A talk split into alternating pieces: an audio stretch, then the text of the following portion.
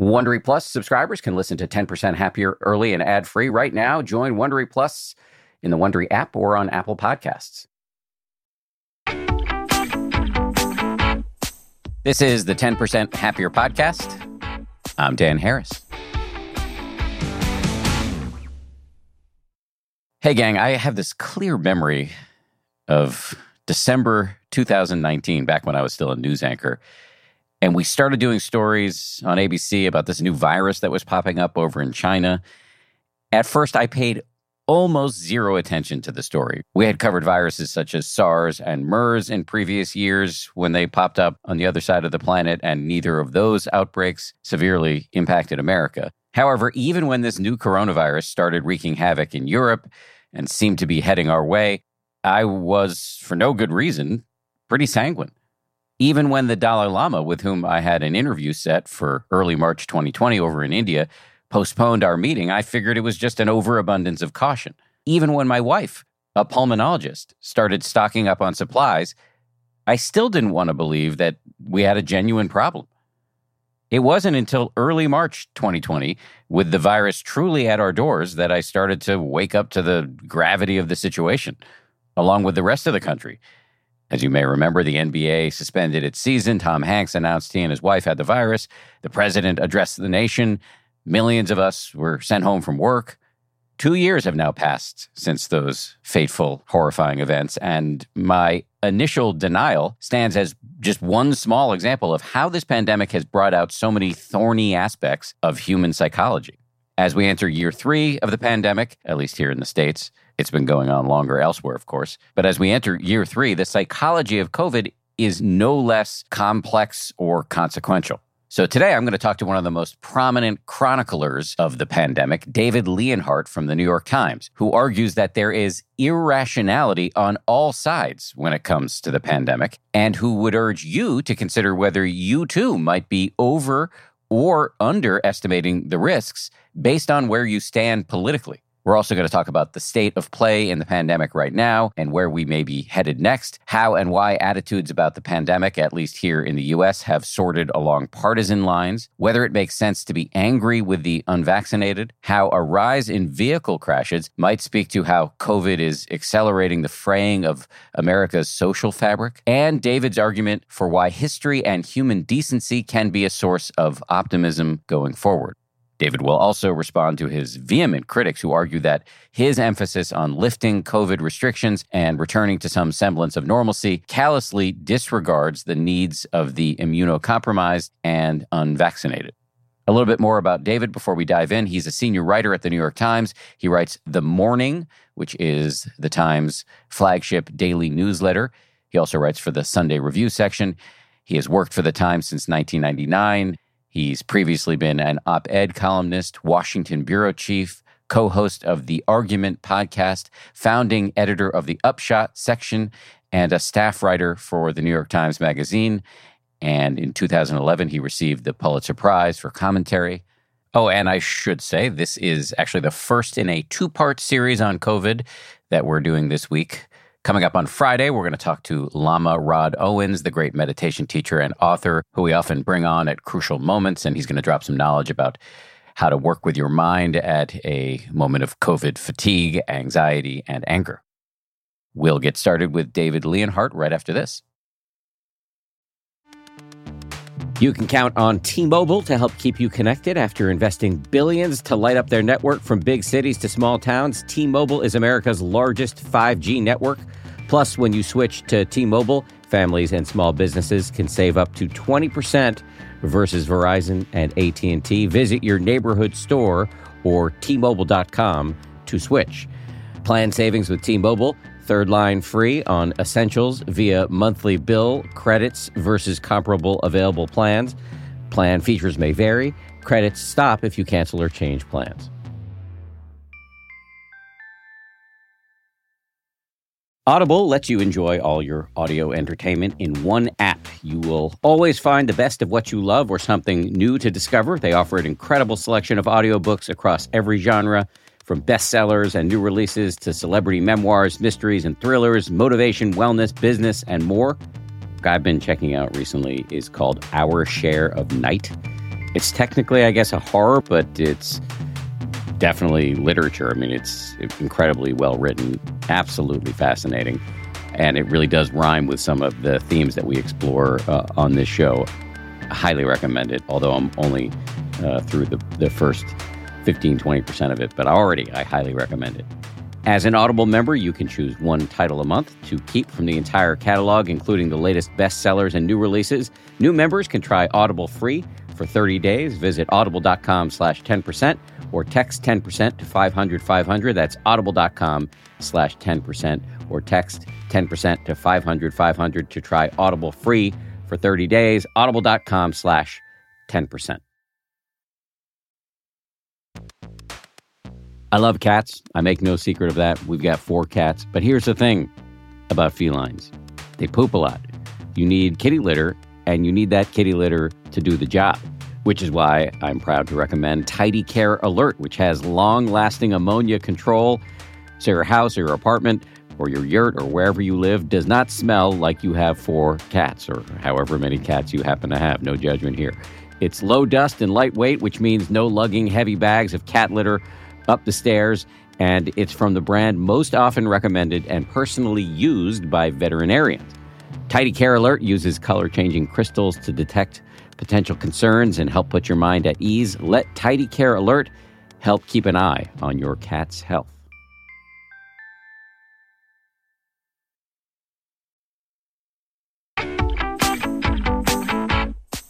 David Leonhardt, welcome to the show. It's great to be here. So, happy uh, third year of COVID to you. And I guess my question is as we enter this third year, how would you describe at the highest level the state of play? It's actually an unusually clear moment, but there is still significant uncertainty. So let's start with the clear part. We have just come out of this Omicron wave in which we had a variant that was quite clearly more contagious was much easier for people to give it to each other, including vaccinated people. But it was also somewhat milder. It was not radically milder, but it was clearly milder.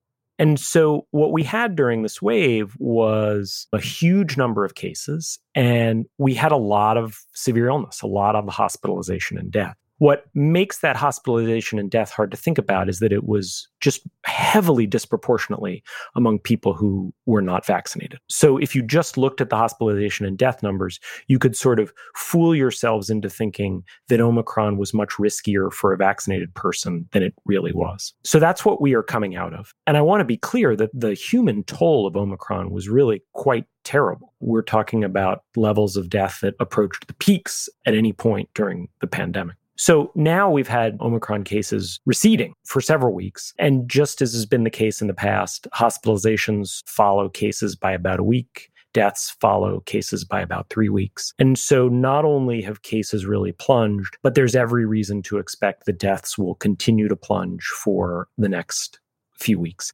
And there is nothing as a new development on the horizon that is worrisome. There's no variant that we see coming.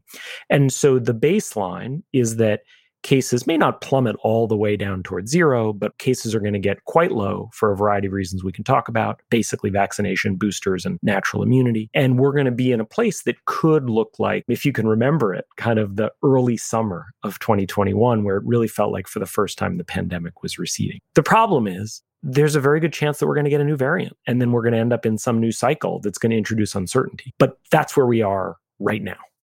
First of all, thank you for the summary. Really appreciate that. Just to follow up on it, it never goes away entirely, I guess. It's not like we ever magically arrive in 2019.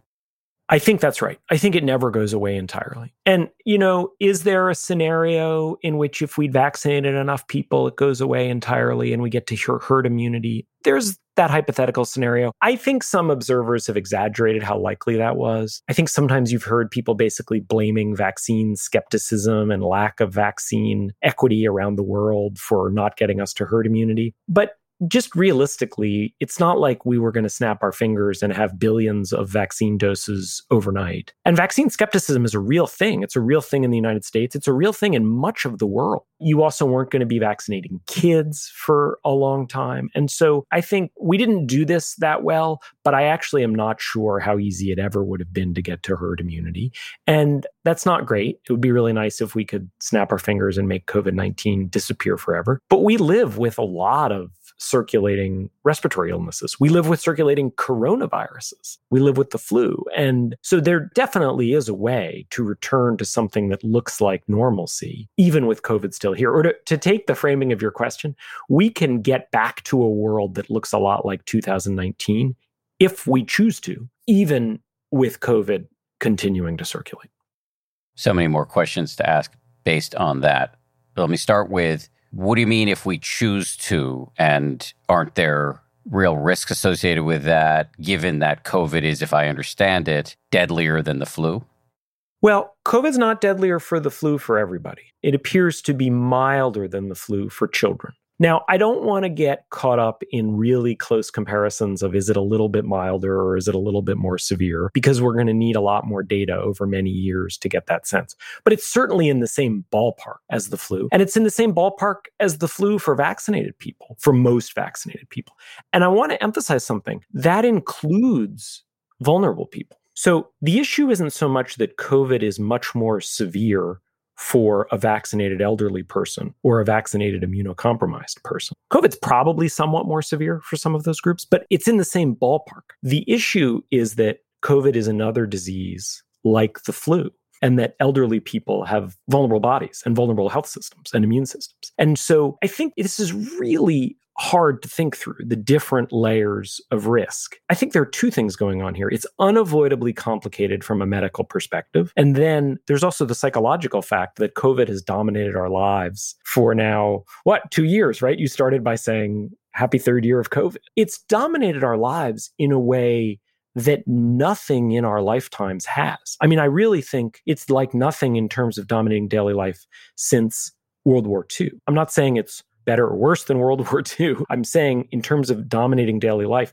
I mean, I'm a New Yorker. I'm a third generation New Yorker. I lived in New York on September 11th, 2001, and it was horrible. Mm. But within just a few weeks, the vast majority of New Yorkers were back to something that looked like normal life for them right? Obviously, there were 3,000 people killed and there was a lot of mourning, but it's a city of 8 million people. And for most people in the city, their job three weeks after 9 11 was virtually identical to their job before 9 11. COVID isn't like that. I mean, I'm, I'm in my attic. You appear to be in something that isn't an office, right? COVID has really dominated daily life.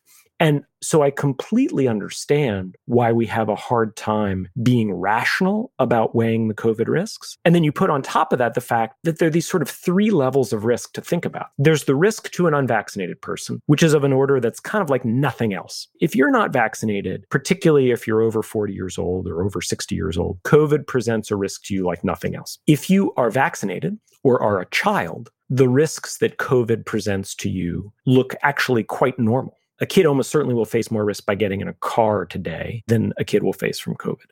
And then the third level is well, but what about vaccinated people who are vulnerable, elderly people or immunocompromised people? COVID is more threatening to them. And that calls for responses to it that take it seriously. But it's not necessarily of a different order of threat to them than the flu. The flu also kills tens of thousands of Americans a year, overwhelmingly Americans who are in vulnerable health. And, you know, Rochelle Walensky, the director of the CDC, said that 75% of vaccinated deaths came among people who had at least four risk factors. And so I think the way we should be thinking about COVID is our efforts should be very much focused on protecting a relatively small percentage of people, essentially highly vulnerable people and people who have chosen not to get vaccinated. COVID doesn't actually present some huge new risk to the vast majority of people who choose to get vaccinated. And that's what makes it so hard to think about. Yeah, so just to see if I can state some of this back to you, I don't have many, or if any, of the risk factors. I'm triple vaxxed, so is my wife, my kid. So, on some level, I can return to quote unquote normal. But what makes it, and in fact, I, as soon as we're done recording this, I'm going to go to a restaurant with some friends inside.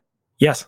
But what makes this hard to think about is I have parents who are approaching 80 and live in an assisted living facility. I know people who are refused to get vaccinated. So how do I deal with them? That has many levels interpersonally and in terms of their health risks and mine. The math is not simple. No, nor is the ethics of it. I would really put those two groups of people into different categories. I think that people who have done all they can to protect themselves from COVID, which means at this point not only being fully vaccinated, it's a bad phrase, fully vaccinated. It means not only having had a full initial dose of the vaccine, but also having been boosted. I think people who are in that category, who are in their 80s, who are immunocompromised. And I think if you're talking about immunocompromised people who are people who deserve a lot of attention now, I think it's important. There are sometimes broad categories of immunocompromised people. Not everybody who's immunocompromised is vulnerable to COVID specifically. You know, you sometimes see estimates that 5% of Americans are immunocompromised. It's not that many people who are specifically vulnerable to COVID. So I think what we really want to do is focus on people who are specifically vulnerable. And so at first, when I was looking at the numbers, I was really alarmed about what Omicron would mean for for elderly vaccinated people. And the data is a little easier to look at for the elderly than immunocompromised because the definitions are a little clearer, but the patterns are probably the same. The more I looked at it, the more I thought that even for elderly people, this looks like something on the order of the flu when you look at the numbers for a boosted elderly person. This looks like something on the order of the flu. So, I mean, I guess what I would say is given how easy it now is to take rapid tests, right? If you're going, particularly in an assisted living facility, if you're going to visit someone in an assisted living facility, if you're going to be with someone who's in their 80s or 90s and you have access to tests, take tests before you see them. I think for those people, it's harder because they have to decide whether they're comfortable going to restaurants. And I think any number of decisions is reasonable. Look, I think with the unvaccinated, I have a really hard time telling vaccinated people that they need to organize their lives to protect the health of the unvaccinated. And the reason I say that is the unvaccinated aren't trying to protect you if you're vaccinated. You just mentioned your parents who are in their 80s. You know who's not doing things that protect your parents? The unvaccinated. And so I have a really hard time saying, you know, those unvaccinated people are they're making decisions, they're their personal decisions, but they're doing things that threaten the health of your parents. And yet you should turn around and do a lot of things to protect them. I have a hard time going there. You know, if they're not doing things to protect you, I have a hard time saying that you shouldn't go interact with your kids' schools in order to protect unvaccinated adults. If you want to do it, that's fine. But I have a hard time urging you to do that. Well, let's stay with the unvaccinated for a second. And uh, let me loop back to something you said earlier, a couple of answers ago. I heard it as maybe those of us who are vaccinated shouldn't have been as angry as many of us were at the unvaccinated during the Omicron surge because there really wasn't a situation in which the whole world got vaccinated quick enough to have blunted that in a meaningful fashion. Did I hear that correctly? I think you heard the second half of it correctly, but but maybe not the first half. I think it's fair to be frustrated with the unvaccinated for precisely the reason I just said, which is unvaccinated people are putting your parents at risk. They really are. I get that they're making a decision that they think is best for them, but they're putting almost no weight on the health and well-being of vulnerable Americans. And so I do think that there's been a little bit of exaggeration of oh, if only all Americans who are eligible to get vaccinated gotten vaccinated, we would have gotten to herd immunity. I think that's pretty unlikely when you take into account the fact that kids were not going to be vaccinated for a long time. When you take into account that even if we had more equitable vaccine distribution around the world, we didn't immediately have billions of vaccines, right? And so the vaccine rollout was always going to be slow. I think it's important to take vaccine skepticism seriously in terms of realizing how widespread it is. I mean, it isn't just Republicans in the United States. It's disproportionately Republicans in the United States. But if you look around the world, there's a lot of vaccine skepticism in France. There is an enormous amount of vaccine skepticism in some African countries. There's also a lack of vaccine access in Africa, but it really varies by country in Africa. There have been countries in Africa, like South Africa, that have not been able to use all the vaccine doses that they got because of the level of vaccine skepticism. And so there's a lot of vaccine skepticism around the world. And when you add kids in, I just think it's relatively unlikely that we were going to get to herd immunity. Now, who knows? We're sort of talking about a hypothetical. I still think it's fair to be frustrated with unvaccinated people because even if we weren't going to get to herd immunity, even if we weren't going to make this whole thing go away, an unvaccinated person is much more likely to get COVID and to pass it along and potentially to pass it along to a vulnerable person in this country. And they're also particularly likely to pass it on to another unvaccinated person and cause terrible damage to that person. So I think it's okay to be frustrated at unvaccinated people, even if we shouldn't say, oh, if only more Americans got vaccinated, this would all be over now.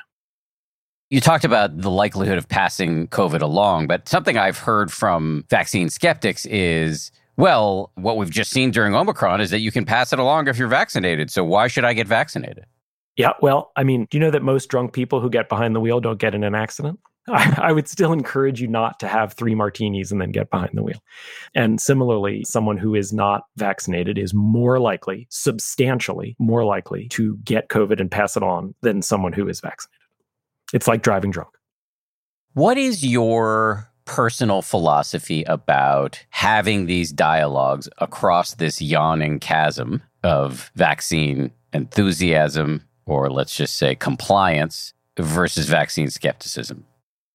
I think it's really hard. You and I haven't gotten into this yet. We should at some point, even briefly. There are real costs to the pandemic restrictions that we've put in place. There are real costs to isolation. There are real costs. They're not huge for most people, but there are costs to wearing masks. It's why we didn't do it before. It makes life a lot harder for people who are hard of hearing. It makes life harder for kids who are learning disabled. A lot of people just don't like it, you know, fogs their glasses. So there are real costs to these things. And by many, many measures, American society isn't functioning well right now violent crime surged and it has surged and it started surging right when the pandemic happened. Vehicle crashes, same thing. Drug overdoses, same thing. Mental health problems, same thing. Learning loss is, you know, is a huge problem. And almost all these things are a bigger problem for lower income Americans and many of them are a bigger problem for Americans of color. And so pandemic restrictions have costs. And as you might imagine, pointing out those costs is something that political conservatives often like to emphasize.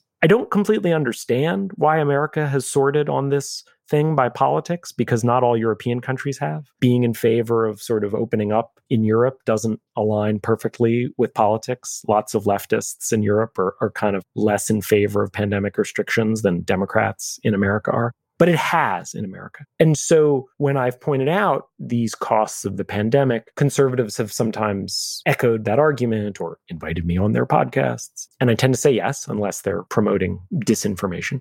When I go on, what I try to do is I try to say, hey, if you like it when I point out that isolation has costs, that even mask wearing has costs, Mask wearing also has benefits, by the way, makes you less likely to pass on the virus. If you like it when I point out the costs, please listen to me about this as well. The vaccines work, they are miracles of science. They work enormously well. And so I'm a writer at the New York Times. I'm obviously not someone who has inherent credibility with vaccine skeptical right wingers in America. But I basically try to say if you listen to one message, try to listen to the other. I think the much more persuasive messengers about the vaccine are going to be people who themselves used to be skeptical and then weren't. It's going to be people who've lost a relative from COVID and want to talk about it. It's going to be Donald Trump. I mean, look, when Donald Trump said, hey, go get the vaccine, he was sort of slow to emphasize that and he hasn't followed it up that much. He's instead followed it up by kind of continuing to spout falsehoods about other things. But it's really beneficial to have Donald Trump talking about the value of the vaccines because a lot of the people in the United States who haven't taken the vaccines are big supporters of Donald Trump. Didn't he get booed at one point for? Yeah, yeah, yeah. Which makes it all the more valuable, right? So, do you have anybody in your personal orbit you've had to have hard conversations with about vaccines, or is everybody you know on board? That's a good question. I have not had to have any hard conversations with friends or family members about the vaccine. I have had kind of tense exchanges with people about the vaccine, but they're readers, right? They're people who are interacting with me as a journalist in my professional role, not in my personal role. I mean, I sat in front of someone on an airplane recently who was complaining loudly about the vaccines. It seemed pretty clear he wasn't vaccinated, which obviously I didn't love to be sitting in front of him on the airplane, but what are you going to do? I'm vaccinated and I think the vaccines are extremely strong. And so while I'd rather not be surrounded by unvaccinated people, I also feel very well protected. Did you engage with this person on the plane? No, no. I read my book.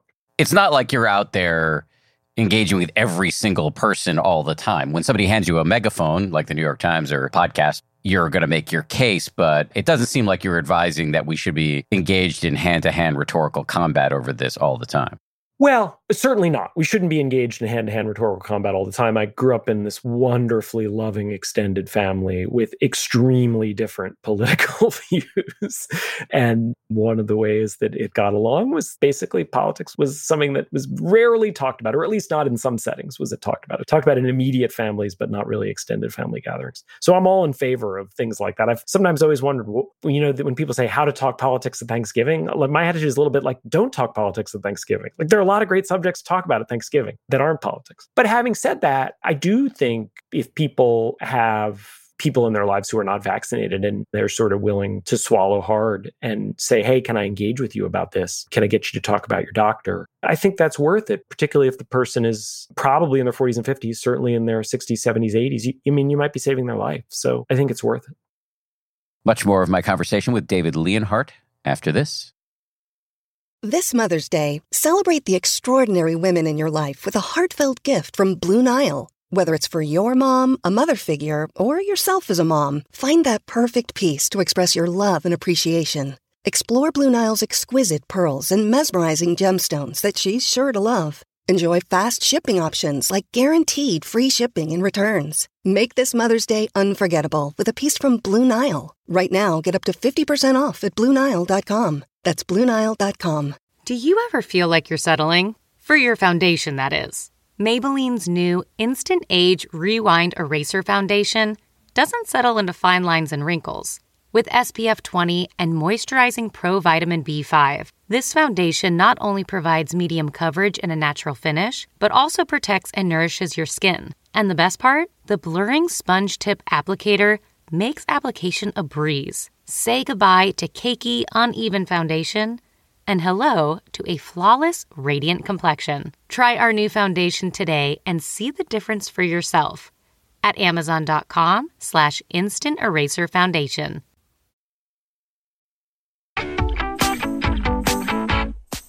Staying with vaccines, you mentioned that in America, we've sorted along political or partisan or tribal lines on vaccines and also on lots of other stuff related to the pandemic. You did some polling and wrote about what you've called the two COVID Americas. Can you hold forth on that, please? Sure. And let me just say at the outset, I find it really confusing. Like, I'm going to describe how we got here step by step, and I kind of get each step. But when you turn around and look at where we've ended up, it's really bizarre. Like, there is no real reason necessarily that all this stuff should align perfectly with politics. So, the very brief history of it is COVID starts. And we have a very polarizing Republican president who says a series of things about COVID that are patently false. He says it's no big deal. I think one of the reasons why people are uncomfortable with comparisons of COVID to the flu, which is actually an excellent and relevant comparison for a boosted person, is that Donald Trump started comparing COVID to the flu before there were vaccines, when it was a ludicrous comparison. And if you kind of just go back and look at the things that Trump said about the pandemic, they were just proved spectacularly wrong. He said it's going to go away one day like a miracle. And so, in hmm. response to him, not just him, but in response to him, and I also think it played into a bunch of ideological instincts that people have, conservatives like freedom rather than the government encouraging you or telling you to do something. I think liberals in the United States are often very concerned about the notion of personal safety. I think it's one of the reasons why playgrounds and childhood, particularly in more liberal parts of the country, are sort of built to be even safer than playgrounds in Europe, which is interesting. You often hear the notion safety in terms of speech from the left. So it played into a whole bunch of things. And essentially, what happened was people on the right viewed minimizing COVID as part of their political identity. People on the left viewed taking COVID seriously as part of their political identity. I want to be clear that I am not equating those two attitudes. In the first year of COVID, particularly, the attitude of the political left was just much more responsible and much more in keeping with public health. That continued to be the case when the vaccines come.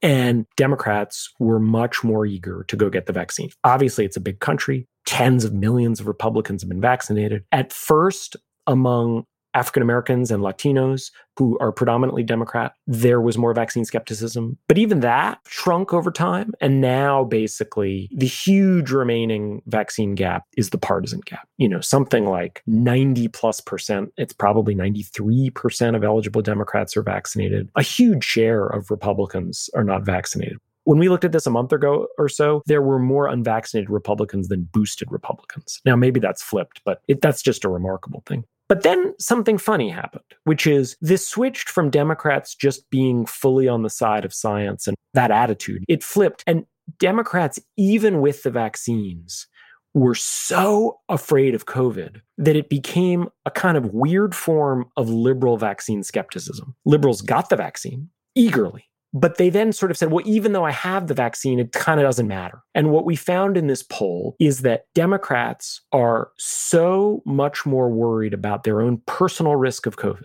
When you ask about your personal risk, or in other polls, it's not just our poll that's found this. When you ask, what do you think your chances are of being hospitalized? Not only are Democrats much, much more anxious than Republicans, but younger vaccinated Democrats are more anxious than older unvaccinated Republicans, which is remarkable. I actually think this might be the most telling thing. Younger Democrats say they are more worried about their own risk of being hospitalized than older Democrats. So, what could explain that? That's certainly not a view consistent with science. I think the thing that could explain it, and I've heard all the competing theories, we can talk about them if you want. I don't think they hold up. I think the only thing that can, explain it is that younger Democrats are also substantially more liberal than older Democrats. And basically, personal fear about COVID risk correlates, not perfectly, but pretty strongly with where you are on the political spectrum. The further to the left you are, the more worried you are, even if you're vaccinated. The further to the right you are, the less worried you are, even if you're not vaccinated. And it's sort of depressing because to me, it suggests ways in which partisanship rather than science is dictating how we think about this. If I had to sum up in two words everything you just said, it would be irrationality abounds. Yes. And I just want to pause here and say the form of irrationality from Republicans has been more damaging than the form of irrationality from Democrats. But I do think a lot of Democrats are being irrational about this. And I think their irrationality also causes damage, even if it is not as large as vaccine skepticism. And the reason it causes damage, I think many Democrats are exaggerating the risks of COVID to themselves, to their families, to their friends, and are understating the costs of isolation and disruption.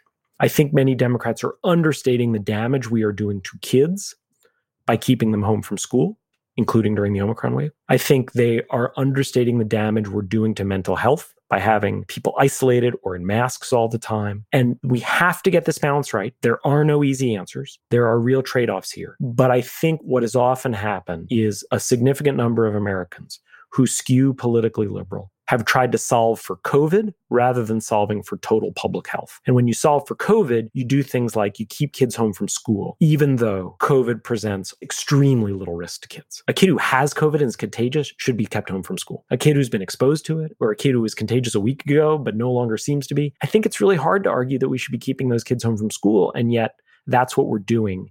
And it's doing real damage to kids. As you know, you have some critics let me just give you a chance to, eh, specifically on this issue, you've got some critics. Yeah, yeah. No, absolutely. And let me just give you a chance to respond. Another writer who I also respect, Ed Yong he didn't name you, but seemed to be talking about you in a recent article, a profile of you in New York Magazine. And he said, and I'm quoting here, we're still getting a daily mass death event. Our hospitals were overwhelmed and broken. And yet, the narrative, I think, from many corners of the media has been one of optimism, of thinking about a return to normal. I feel that a lot of influential people in this pandemic basically got vaccinated and then just kind of lost the plot. I also have a lot of respect for Ed Yong. I think the problem with this argument that talking about a return to normal is just sunny optimism is that it completely ignores the huge costs from isolation and disruption.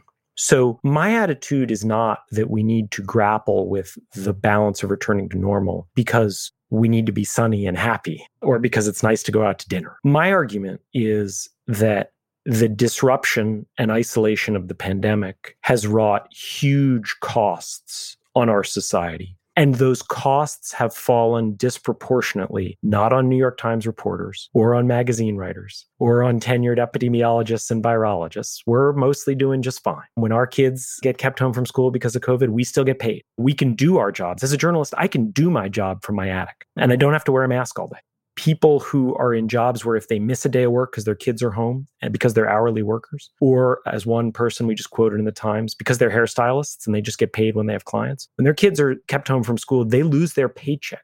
These are people who often do, unlike me, have to wear a mask their whole day at work eight, ten hours. And I think that a lot of this debate has ignored those costs. And so, just to repeat them, mental health problems have surged. Attempted suicides, according to the latest CDC report, have particularly surged among adolescent girls. Drug overdoses have absolutely gone through the roof, and the timing lines up with the pandemic. Who overdoses from drugs in this country? Mostly people who don't have a four year college degree, working class people. Violent crime has soared. Who are the disproportionately the victims of violent crime? Lower income people, people of color. Vehicle crashes have soared. Again, the timing lines up almost perfectly with the pandemic. You wouldn't necessarily think it, but who are the victims of vehicle crashes? Disproportionately lower income people and Black and Latino Americans. Learning loss in school has gone way up, which is to say, learning has gone down. Where has it gone down the most? It appears to have gone down the most probably among boys, but certainly among lower income kids and kids who are Black and Latino. And so the costs of this isolation and disruption have been large. They have fallen mostly on vulnerable Americans. And what I have sort of yet to see is someone grapple with those costs and say, yes, even in spite of those costs, we should be closing schools. And we didn't close schools entirely during Omicron, but huge numbers of kids, I mean, tens of millions of kids missed multiple days. A recent poll found that one in four kids had missed at least a week of school in January, at least a week in one month. And so this isn't a kind of question of like, let's go party. It's a question of COVID has had horrible costs. Isolation and disruption have had horrible costs. We can't simply wave away the second of those horrible costs, which I think too often the political left has done. We can't just wave away those costs and say, hey, let's be caring human beings and let's focus on COVID. Because if that's all we focus on, we're going to hurt a lot of people and we're going to hurt a lot of working class people. And so, what I would urge people who said we can't get back to normal, what I would urge them to do is focus on the whole picture. Don't just focus on professionals. Think about this as the entire country and think about what is it that would actually maximize public health. That doesn't just mean let it rip. That doesn't just mean let's have all kids go to school. It doesn't just mean everyone take their masks off. It doesn't mean have everything go back to normal. It really doesn't. But it also doesn't mean that the way to be compassionate is to focus only on COVID. And I think that's the mistake that some people have made. So, how do we balance this? How do we make public health decisions from the broadest perspective of let's be very mindful of the costs to the most vulnerable people in our society from these COVID restrictions. At the same time, let's also protect the people who are vulnerable to the disease. You know, one of your critics has said that the idea that 2,000 people died today, it's acceptable because they were old, they were sick, or they were unvaccinated, and that's eugenic and genocidal. Yes. I, I don't hear you saying that, no, just no, for the no, record, but these are two defensible values. And so, how do we walk between them?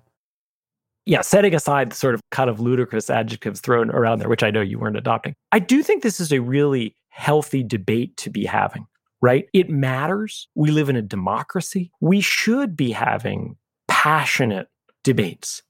That's the way it should work. I mean, we should try to avoid making it personal. Too much of political discourse in this country has kind of become personal. But the notion that we have to have passionate debates about this are really important. I think, again, we can't just say you have to care about vulnerable people. Or we could just say you have to care about vulnerable people, but you have to look at it in a holistic way. So, do we need to care about the elderly? Absolutely. Do we need to care about the immunocompromised? Absolutely. I have some specific thoughts about things we're not doing to protect the elderly and immunocompromised. Do we need to care about the unvaccinated? Absolutely. But the debate can't end there. Do we need to care about lower income kids, about black kids, about Latino kids, about white kids and Asian kids, even if the white and Asian kids aren't falling behind in school as much as the black and Latino kids? We do. Do we need to care about the huge toll of opioids, mostly in working class communities, that has gotten much worse because of the isolation during the pandemic? Do we need to care about the increase in suicide attempts among adolescent girls? Do we need to care about the increases in mental health? Do we need to care about the fact that blood pressure nationwide has gone up during the pandemic? We are social creatures. We are built to interact with each other. And when we don't, when people stay inside their houses, when they cover their faces, that has costs. And so I think it is a really hard issue about how to balance, but we can't get there if we pretend that isolation and disruption hasn't had costs. If we look at only one side of the ledger, we're going to make decisions that hurt people. And that's what I worry we are sometimes doing.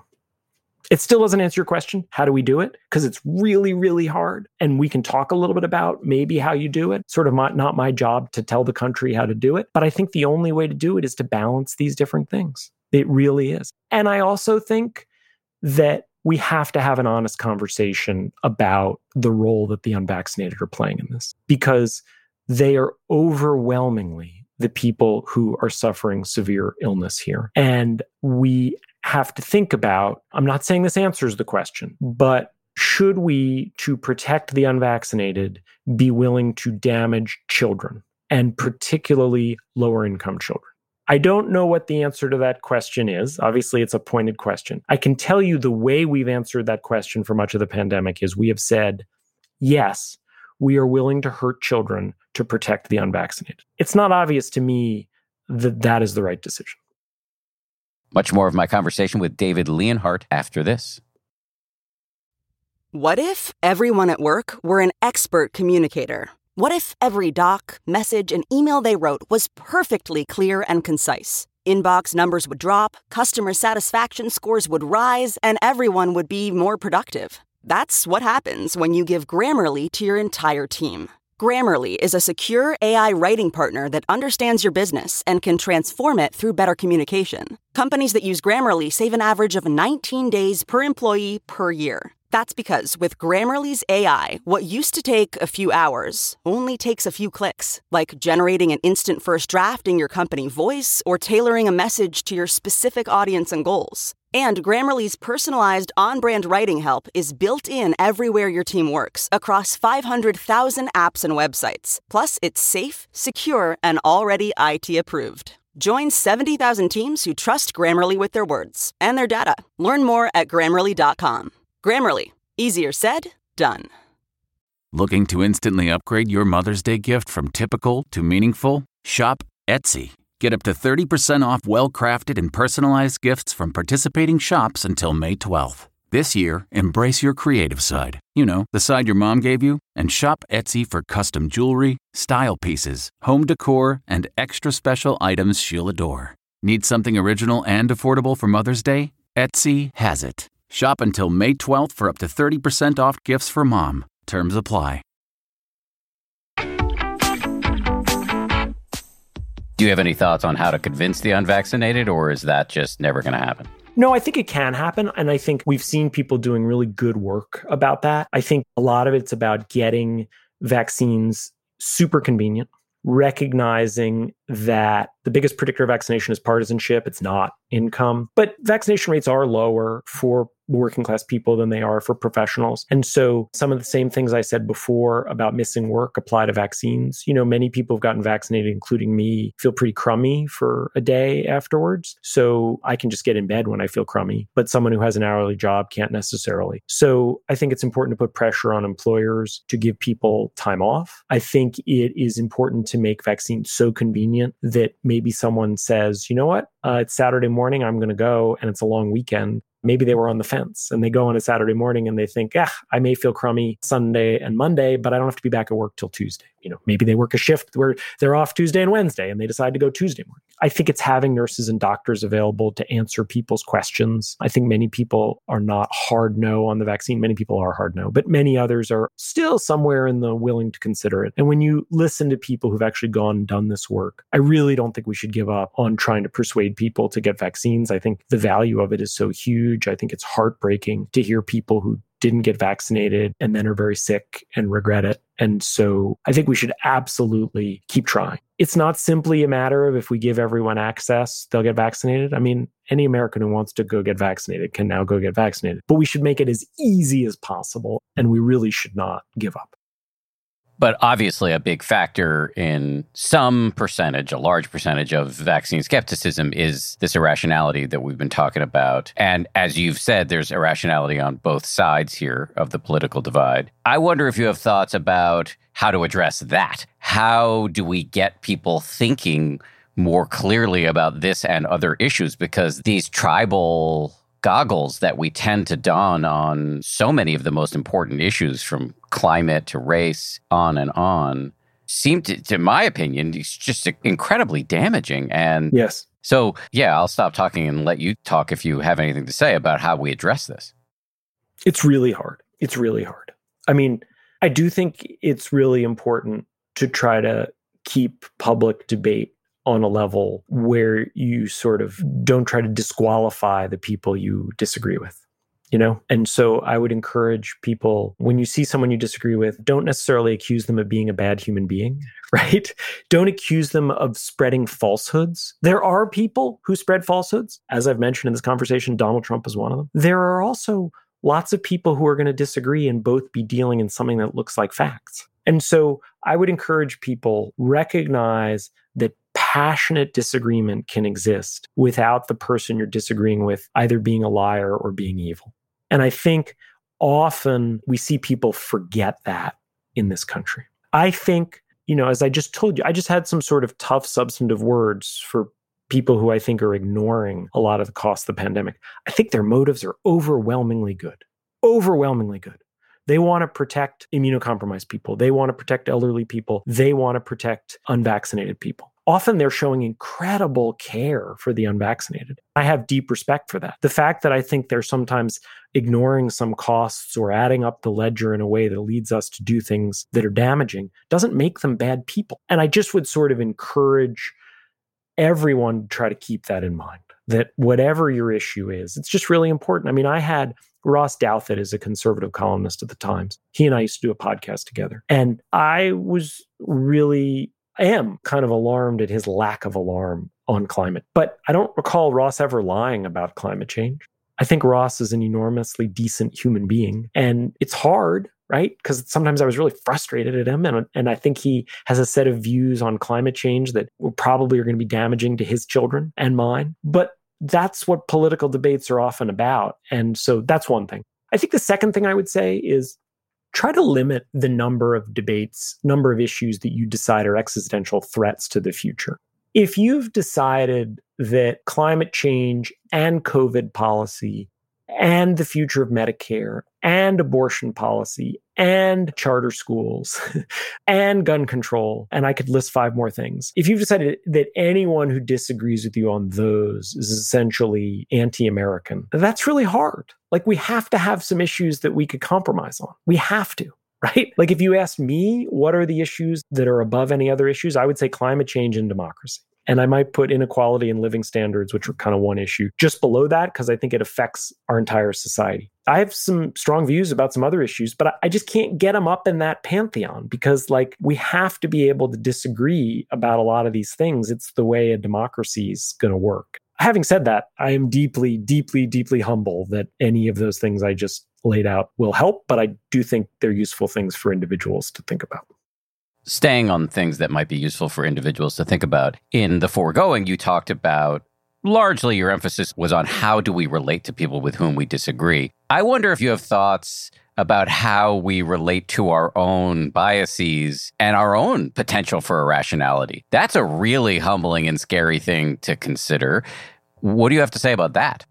Yeah, I think that's also a really good individual exercise. So I would say a few things. One, a friend of mine introduced a game at a dinner party recently where, you know, be honest about whether you're basically on the left or right half of the spectrum. And then you have to talk about what the view you have is that most runs counter to where you are on the spectrum, right? So if you're a liberal, you got to describe what your most conservative view is.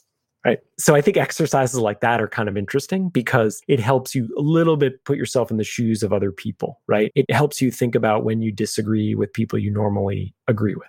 Now, that's hard in our super polarized society because increasingly some people don't even have those views. But I still think it's useful. I think it's useful to think about when have you changed your mind about something, a political issue in your life? When was there something that you used to have one view and now you have another. What changed your mind? What do you think now about the people who have the view that you used to have? And then finally, I think it's important, and this might be a little bit more for journalists and experts than it is for uh, other people, but think about when you got something wrong. So I try to write one piece every year looking back over the things from the previous year in which I got something wrong. And I don't mean spelling mistakes, which we correct immediately. I mean bits of analysis that don't look so good in retrospect. So I had three things in 2021. I underestimated how many breakthrough infections there would be among vaccinated people. There were very few percentage wise before Delta, but then with Delta, there were a lot.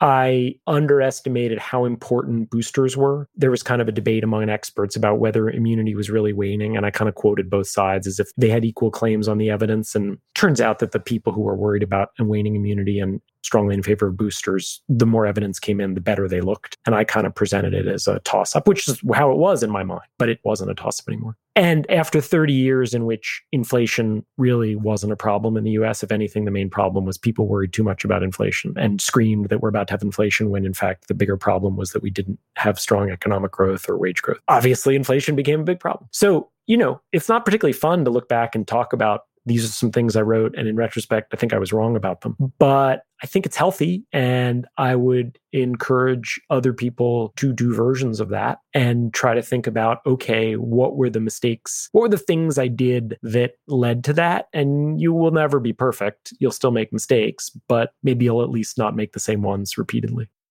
not only is it healthy, but it's in your self interest because you're likely to make fewer mistakes going forward, I believe, if you're examining the biases that forced you into errors in the past. Yeah, I agree. I do think in the in the world we're in, it's in your self-interest, but I also just want to say it's hard because people I promise you will tell you will remind you of the things you got wrong, which is fine, but like to people who are thinking about doing this, like if you start doing it and you think, this is a little uncomfortable, please still keep going, do it. It's going to be a little bit uncomfortable. It's like when I go and speak to college kids who are either in a journalism school or working for the school paper, one of the things I always tell them is if you want to be a writer, don't let the fact that you think you're not good at it stop you from being a writer. Because that is the exact attitude I had when I was a teenager, which is, wow, I really like this. If I weren't so bad at it, I would do it. And you know what? You can get better at stuff. and in the case of writing, you might never actually feel good at it, but you can get better at it. And sort of similarly, I think this is one of these things in which there's just huge value in struggle, but that doesn't make struggle necessarily enjoyable. and so just don't confuse the fact that there's value with the fact that while you're doing it, it might be unpleasant. Amen. Let me ask about another aspect of pandemic psychology. You have brought up a couple of times vehicle crashes. Yes. I was particularly disturbed by a recent article in the New York Times about not just vehicle crashes, but pedestrian deaths. Yes, by my colleague Simon Romero, based in New Mexico. And the thesis Simon seemed to be advancing, if I read the article correctly, was that it was linked to the degradation of social cohesion as a consequence of the pandemic. Yes. And I just would love to hear your thoughts about this that in some ways it seems like this pandemic as we enter year 3 has put us in a situation where we care less about one another we are willing to be reckless in a way that really endangers other people Yes. Simon quoted multiple experts in that piece, and I, I found their words just really affecting. I mean, I, I, I, said this to some colleagues of mine that I've spent a lot of time talking to experts about COVID, about the costs of the virus itself, about the costs of the sort of side effects that come from the isolation and disruption. But Simon's article had like three of the most eloquent lines I'd read anywhere about this broad issue. They were all about vehicle crashes and pedestrians, but the larger point really applies in other areas. It's not that you know, we've been in stuck in our houses and that's frustrating and no fun. And we get in the car and we say, I don't care. I'm just going to drive around. That's obviously not the way it works, right? It's that what they were basically saying is that people feel frustrated. They feel frustrated by the amount of illness and death that has been around. They feel frustrated by, and I'm now going beyond their quotes, that they feel frustrated by, you know, the fact that maybe their brother wasn't able to have a wedding and they couldn't see their whole family. Maybe their cousin missed her sweet 16 party and the family couldn't get together. Maybe people couldn't gather for a funeral. Maybe people couldn't be at the bedside of someone who was dying. And just in lots of little ways. We all know this. I mean, sometimes I get an email from a reader that is angry there's a certain level of anger I'm just not going to reply to. But then there's kind of like a middle ground where they're angry, but they're also kind of making a substantive point. And sometimes I'll reply and I'll say, Hey, thanks for your note. I appreciate the critique. We don't have to do this angrily. We can do this.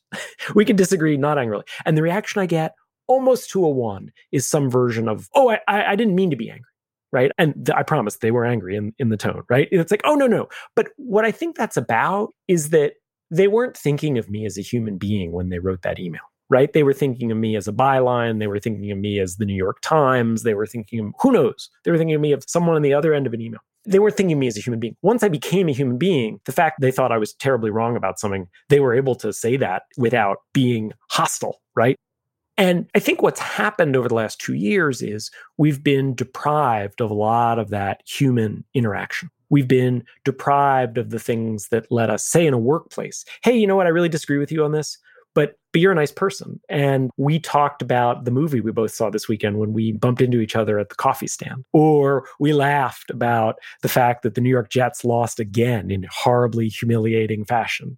And we had a human interaction. And I think we've had so many less of those that it has just caused frustration and antisocial behavior and aggressive behavior to just become much more common and acceptable. Obviously, social media sometimes foments that, but it's not just social media. And to try to land this answer at the same place where you had it take off. We see it with the way people drive their cars. They're just, they're more aggressive. They say, Ooh, I'm going to get through this light. They're less caring about others. And that has huge costs. And so I don't think as we start to remove COVID restrictions, I don't think there's some magic bullet that everything just goes back to ah, society is going to be healthy again. But I would encourage us to remember that there are huge numbers of flashing red lights that are saying that we are suffering from isolation and disruption. It's vehicle crashes, it's violent crime, it's drug overdoses, it's the way kids are behaving in schools, it's Americans' blood pressure, it's suicide attempts. It's one thing after another. And we are built to be social creatures. And it's not especially shocking that when we have a two year experiment in which we force an enormous amount of isolation and less human contact on people, that people respond by behaving really badly in all kinds of ways that don't necessarily obviously follow from, oh, people were stuck inside their houses. They weren't interacting with each other. They weren't smiling with each other. Thus, they were driving more aggressively. But that's what's happened. Yeah, and I guess uh, this is sort of a bummer of a sentiment to be voicing toward the end here, but some of these flashing red lights, I think, will go to yellow, maybe green as we reduce the levels of isolation. But to me, the incivility, the polarization, tribalism, dehumanization, loneliness, anxiety, depression, those were all on the rise pre pandemic. From my grasping of the data, which may be wrong, but it, I, I think it's right. And I just worry that while things may get less shitty because the pandemic moves into a less of an emergency stage, we have social fabric issues that have been made measurably worse and were already bad we do have social fabric issues. And it's one of the reasons when I was sort of talking about, to me, the kind of what are the pantheon of the most important issues, I put democracy and climate change at the top. And I said, well, maybe inequality and living standards should be there too. And I do really think that the decline in trust that we've had in society and the rise in anger, a lot of it stems from the fact that huge numbers of Americans have not had rising living standards. I'm not saying that's the only reason, but how could it not be a huge reason, right? We know that's the case. And COVID didn't create that.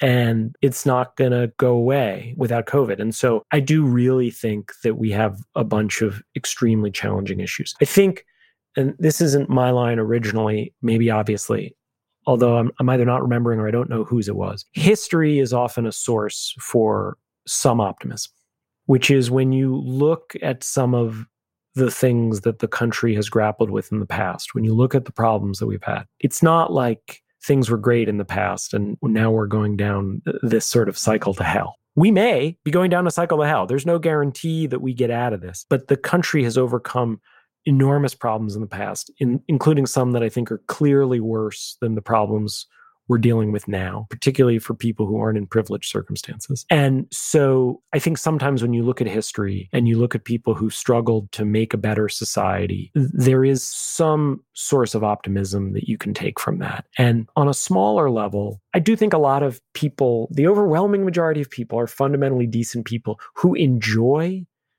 not being with all other people, but who who enjoy being with other people. And so whenever we can get back to versions of that that look more normal, whenever school can look more normal, whenever the workplace can look more normal. And yeah, it looks more normal than it did in the summer of 2020, but it's still not normal. Whenever we can get back to that, ideally with as little virus cost as possible, I do think that some of these problems we are going to realize really did if not start with the pandemic, accelerate, reach a completely different level. When you look at the charts, you see the start of the pandemic on a lot of these measures of bad behavior.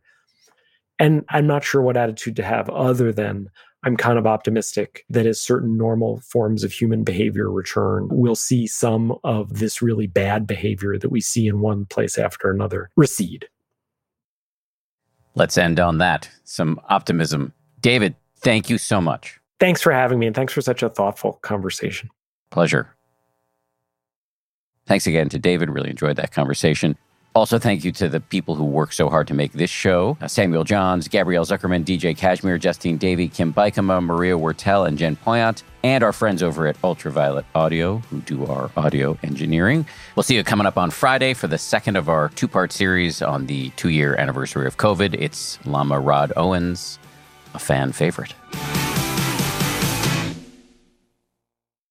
If you like 10% Happier, and I hope you do, uh, you can listen early and ad free right now by joining Wondery Plus in the Wondery app or on Apple Podcasts. Prime members can listen ad free on Amazon Music.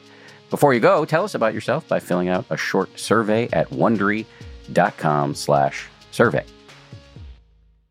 Once upon. Remember those stories and fables that would capture your imagination and you couldn't wait to see how they would unfold? And now, when you read them as an adult, you think some of these old tales could use a fresh spin. We have a perfect podcast to bring you the stories you remember, remix, and reimagine for the kids in your life today. Join me, DJ Few, and my trusty turntable, Baby Scratch, as we spin up new tales in the New Kids and Family podcast, Once Upon a Beat. Yeah. Wondery and Tinkercast are bringing you a jam packed, music filled weekly party where hip hop and fables meet. It's Once Upon a Beat. Follow Once Upon a Beat on the Wondery app or wherever you get your podcasts. You can listen to Once Upon a Beat early and ad free right now by joining Wondery Plus in the Wondery app or Wondery Kids Plus in Apple Podcasts. Once Upon a Beat. For more than two centuries, the White House has been the stage for some of the most dramatic scenes in American history. Inspired by the hit podcast American History Tellers, Wondery and William Morrow present the new book, The Hidden History of the White House. Each chapter will bring you inside the fierce power struggles, the world altering decisions, and shocking scandals that have shaped our nation. You'll be there when the very foundations of the White House are laid in 1792, and you'll watch as the British burn it down in 1814. Then you'll hear the intimate conversations between FDR and Winston Churchill as they make plans to defeat Nazi forces in 1941 and you'll be in the Situation Room when President Barack Obama approves the raid to bring down the most infamous terrorist in American history. Pre order The Hidden History of the White House now in hardcover or digital editions wherever you get your books.